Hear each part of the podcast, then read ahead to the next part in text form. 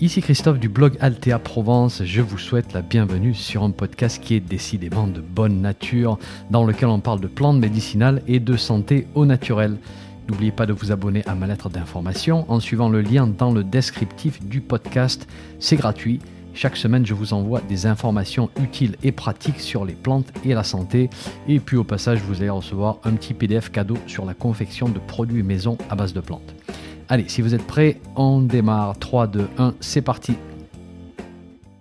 Bonjour, aujourd'hui on va parler d'une petite plante qui est à la fois comestible et médicinale et que vous allez trouver je pense un peu partout sur le territoire français. Vous pouvez même en faire pousser au jardin très facilement. C'est la roquette sauvage. La roquette sauvage c'est Diplotaxis tenuifolia, on l'appelle aussi la roquette jaune et elle est très commune en fait dans nos campagnes c'est ce qu'on appelle une plante rudérale, c'est-à-dire qu'elle pousse aux alentours des, activités humaines et donc elle profite ben, des déchets organiques qu'on laisse, hein, compost, passage des animaux, etc. Et cette famille des diplotax, on en reparlera dans d'autres épisodes parce qu'il y a d'autres plantes qui sont intéressantes. Il y a Diplotaxis muralis par exemple, la roquette des murailles. Il y a aussi Diplotaxis erucoides qu'on appelle la fausse roquette et celle-là je vous en parlerai, je vous ferai un épisode à son sujet je pense parce qu'elle est intéressante aussi.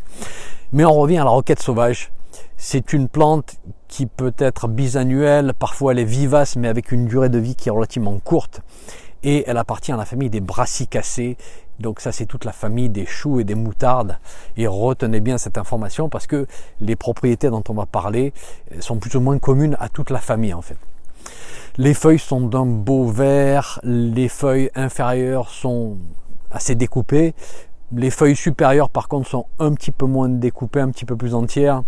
Et lorsque vous froissez les feuilles, elles vont dégager cette odeur de soufre qui est caractéristique des moutardes. Elle fait des petites fleurs jaunes typiques de la famille des brassicacées. Donc si vous connaissez un petit peu cette famille, vous savez qu'elles ont quatre pétales, quatre sépales, six étamines, dont deux étamines qui sont sur le côté un petit peu excentré et qui sont plus courtes que les quatre autres. Elle fleurit pendant une longue période euh, de l'année, de juin à novembre, parfois début décembre. D'ailleurs, chez moi, euh, il y a à peine une semaine, là j'enregistre, c'est début décembre, il y a à peine une semaine, elle était toujours en fleurs dans certains endroits. Les graines sont enfermées dans ce qu'on appelle une silique. Ça ressemble un petit peu à une gousse. Et une gousse qui est composée de deux valves qui va s'ouvrir du bas vers le haut et qui va laisser échapper des, graines qui sont disposées en deux rangs. C'est pour ça qu'on appelle diplotax. Et Fournier nous dit que ces graines peuvent remplacer celles de la moutarde. Elles sont très piquantes, mais elles contiennent aussi une forte proportion d'acide érucique. Et on reparlera de cet acide dans les précautions à prendre avec la roquette sauvage. Alors quelle différence avec la roquette cultivée Eruca sativa? Eh bien, les deux plantes sont très proches en fait et les goûts sont relativement similaires. Mais la roquette sauvage sera plus relevée, hein, plus piquante que la roquette cultivée. Donc si la roquette cultivée, celle que vous achetez chez votre marchand de légumes, elle a déjà un goût un petit peu trop relevé pour votre palais, eh bien, peut-être que la roquette sauvage sera un petit peu forte pour vous. Maintenant, si vous êtes des adeptes des salades sauvages, vous êtes probablement habitué au goût assez relevé, donc je pense que vous allez bien apprécier la roquette sauvage. Et en plus, vu qu'elle est sauvage, elle est en général largement plus riche en nutriments que la cultivée. On va d'abord parler de la roquette en tant qu'aliment. Alors on utilise les feuilles fraîchement ramassées pour les rajouter à des salades tout simplement. Ça va rajouter un petit goût piquant et moutardé. personnellement j'aime beaucoup.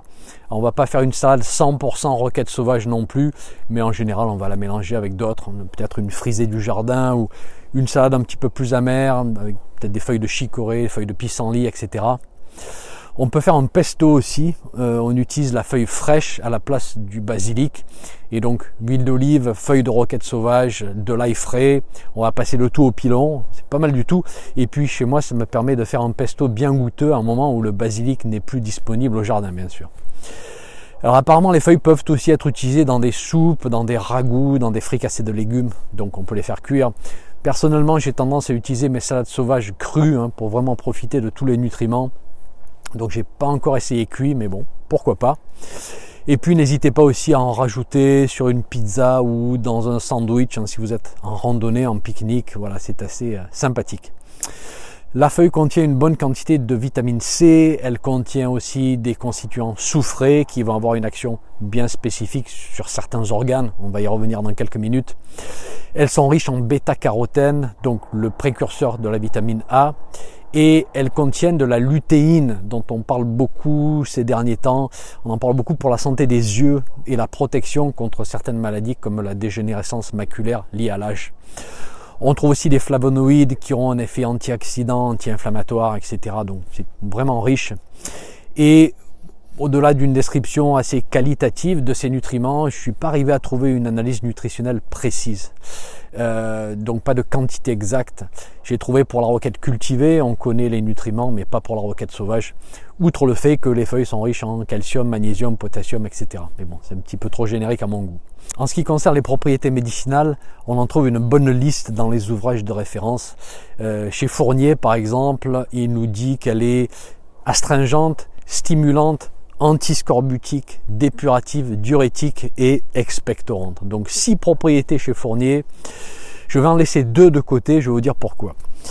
Astringente, je laisse de côté parce que je connais de bien meilleures astringentes que la roquette sauvage, hein, des plantes qu'on trouve euh, un peu partout, depuis l'aigre moine jusqu'à la feuille de noisetier, en passant par le géranium herba robert.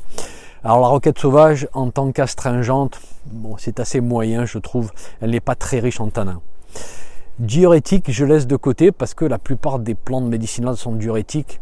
Et si je veux créer un effet bien diurétique, je vais plutôt aller voir du côté de mon ortie par exemple, voilà, qui est plus sympathique à boire en infusion que les feuilles de roquette sauvage.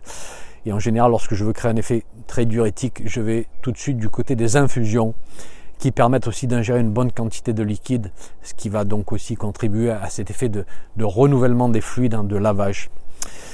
Euh, donc je vais retenir en fait quatre propriétés pour la roquette sauvage et on va maintenant les passer en revue d'une manière détaillée.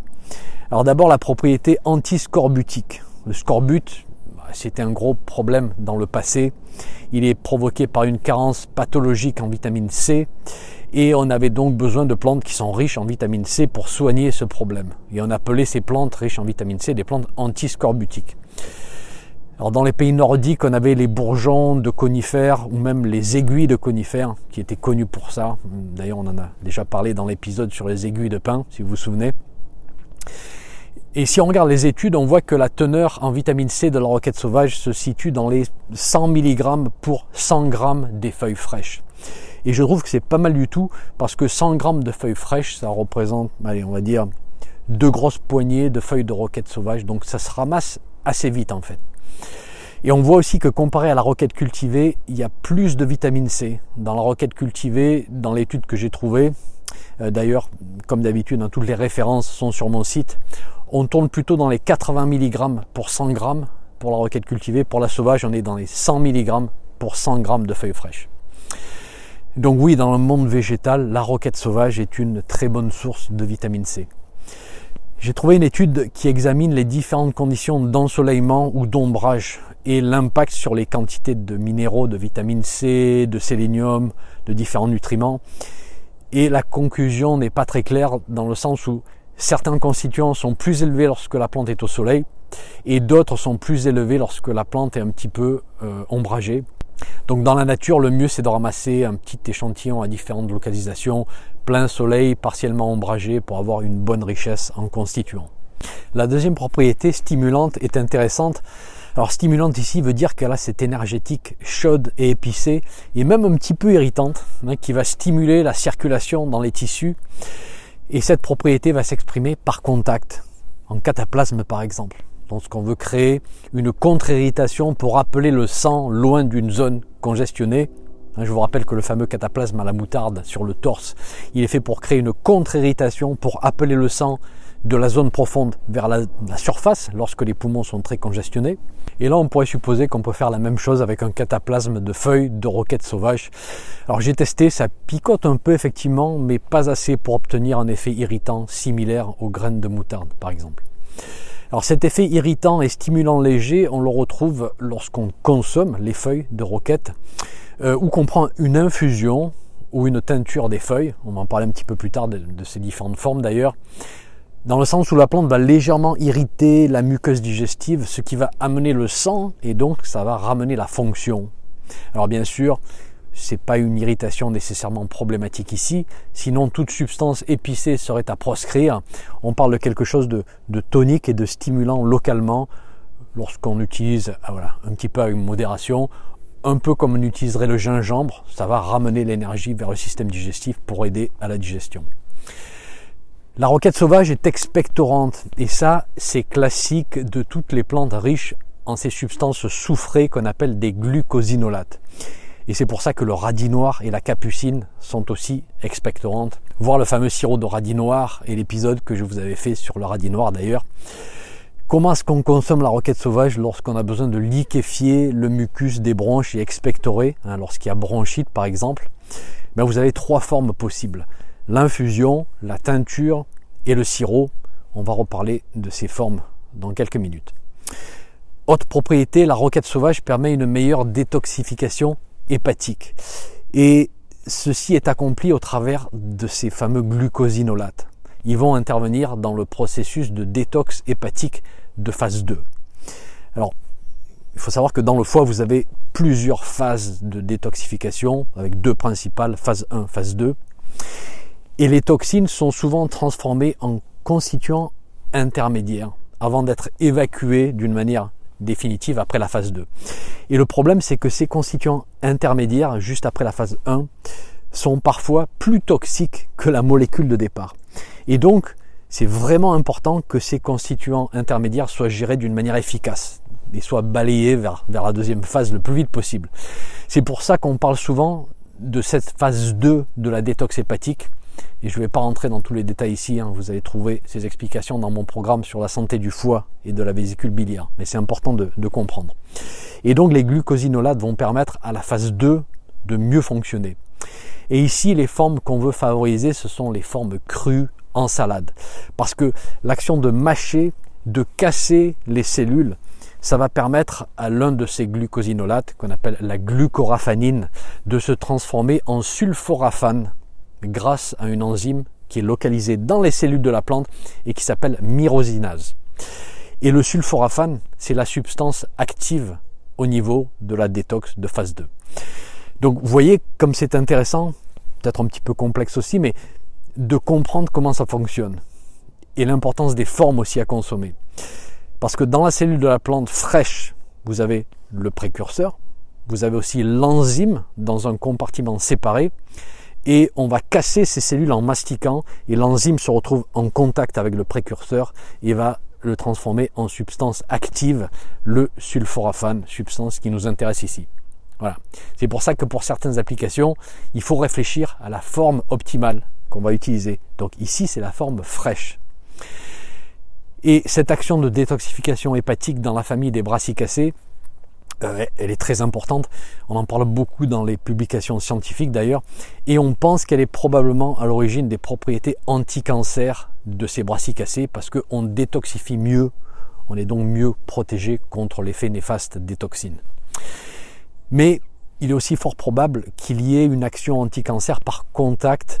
Euh, on a une étude espagnole d'ailleurs qui nous démontre que la roquette sauvage bloque le développement du cancer colorectal par contact sans affecter les cellules saines autour.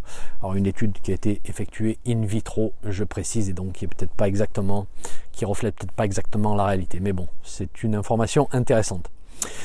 Donc voilà pour les propriétés euh, que j'ai notées.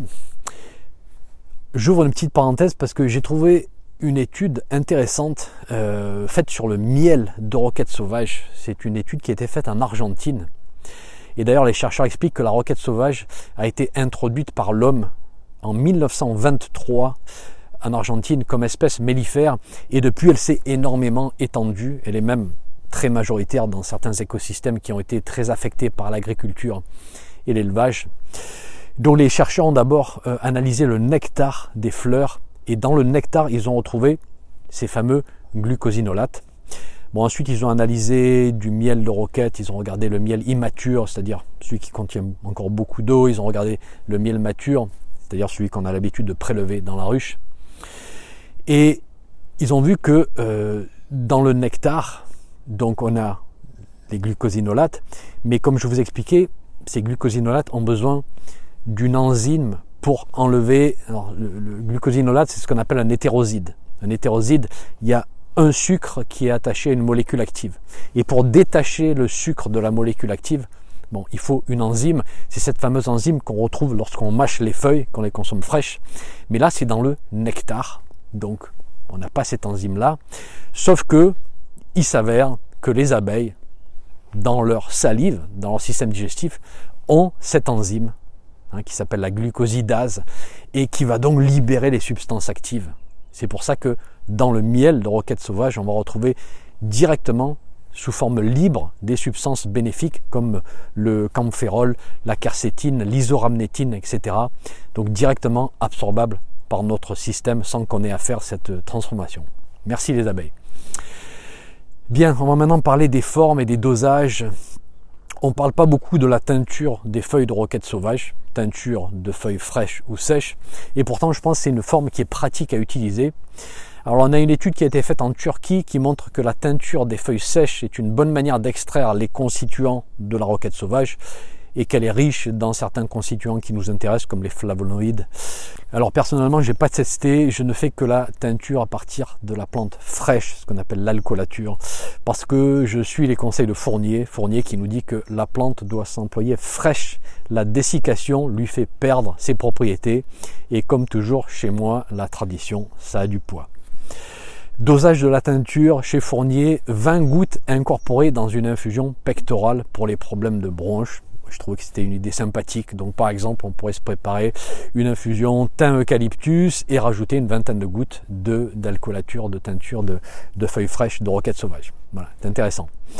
On peut aussi faire l'infusion des feuilles fraîches et là Fournier donne 50 grammes des feuilles fraîches pour 1 litre, 3 tasses par jour. Je prépare l'infusion à ces doses-là. C'est légèrement épicé, ça a un goût très vert. Euh, c'est une infusion d'un beau jaune qui me plaît bien et je précise que je la prépare souvent en début d'hiver, en moment où la plante est plus gorgée d'eau que d'habitude. C'est-à-dire que dans les périodes plus sèches, je pense que le goût va être plus fort, plus épicé, auquel cas je mettrai probablement moins de 50 grammes par litre des feuilles fraîches. Voilà. À voir, à ajuster en fonction du goût. Pour le sirop, j'essaie de couper les feuilles fraîches très finement, puis de mettre une couche de sucre, une couche de feuilles fraîches, comme on fait pour le sirop de radis noir ou d'oignon, euh, ou alors avec du miel, hein, ça marche aussi. Alors ça m'a donné très peu de jus euh, et c'est pas assez fort à mon goût, pas assez épicé. Pareil si j'utilise du miel. Donc ça, j'ai laissé tomber le sirop préparé de cette manière. Il vaut mieux le préparer à partir d'une infusion qui est bien concentrée, une infusion qu'on va préparer à partir des feuilles fraîches et après rajouter le miel et faire le sirop de cette manière. Une autre astuce au passage, j'ai trouvé une étude qui montre que lorsqu'on ramasse plusieurs fois sur la même plante, les quantités de glucosinolate vont augmenter d'une manière significative. Et oui, parce qu'on crée un stress la plante va réagir et elle va devenir plus forte en goût, hein, probablement pour euh, empêcher les herbivores d'y revenir. Et donc, si on récolte sur un groupement de roquettes, eh ben, il serait judicieux de faire une première passe, on prélève quelques feuilles et puis on revient quelques jours plus tard, on fait une deuxième passe, on va prélever encore quelques feuilles et la deuxième ramasse sera beaucoup plus riche en glucosinolate. En ce qui concerne les précautions, on va parler de l'acide érucique. On retrouve cet acide surtout dans les graines de la famille des brassicacées. C'est un acide gras monoinsaturé qui peut entraîner, si on en consomme beaucoup, une accumulation de lipides dans le cœur, une condition qu'on appelle une lipidose myocardique. Il peut aussi entraîner une accumulation de lipides dans le foie, donc stéatose hépatique. C'est pour cette raison que dans les produits alimentaires comme la moutarde, qui est produite à partir de, graines de moutarde, hein, qui contient cet acide gras, eh bien on contrôle les niveaux d'acide érucique. Alors la roquette sauvage semble contenir de l'acide érucique dans ses feuilles. Combien? Je ne sais pas, j'ai pas trouvé l'information. Probablement un peu et probablement un petit peu plus que dans la roquette cultivée. Alors est-ce que c'est une inquiétude? Je pense pas en supposant qu'on ne consomme pas des quantités faramineuses de roquettes sauvages non plus, de la même manière qu'on ne va pas consommer des quantités faramineuses de moutarde. Et puis lorsqu'on consomme des plantes sauvages, hein, c'est comme tout, on y va avec modération. Alors j'ai rien de bien spécifique pour vous, désolé, j'aimerais bien vous dire pas plus de X grammes par jour de feuilles de roquettes sauvages. J'ai pas cette information, je pense pas que cette information existe. Et personnellement, vu les bénéfices potentiels de la roquette sauvage dans mon alimentation, eh ben, je peux vous dire que de temps en temps, mélangé avec d'autres salades, je vais certainement pas me priver de consommer cet aliment. Et eh bien voilà, c'est terminé pour cet épisode Tout savoir sur la roquette sauvage. J'espère que ça vous a plu, que vous avez trouvé ça intéressant. Merci de votre écoute et à très bientôt. Un petit message avant de vous laisser. Si vous avez aimé ce podcast, merci de laisser une évaluation sur votre plateforme de podcast favorite. Ça permettra à d'autres personnes de découvrir mon podcast et d'en profiter. Un grand merci.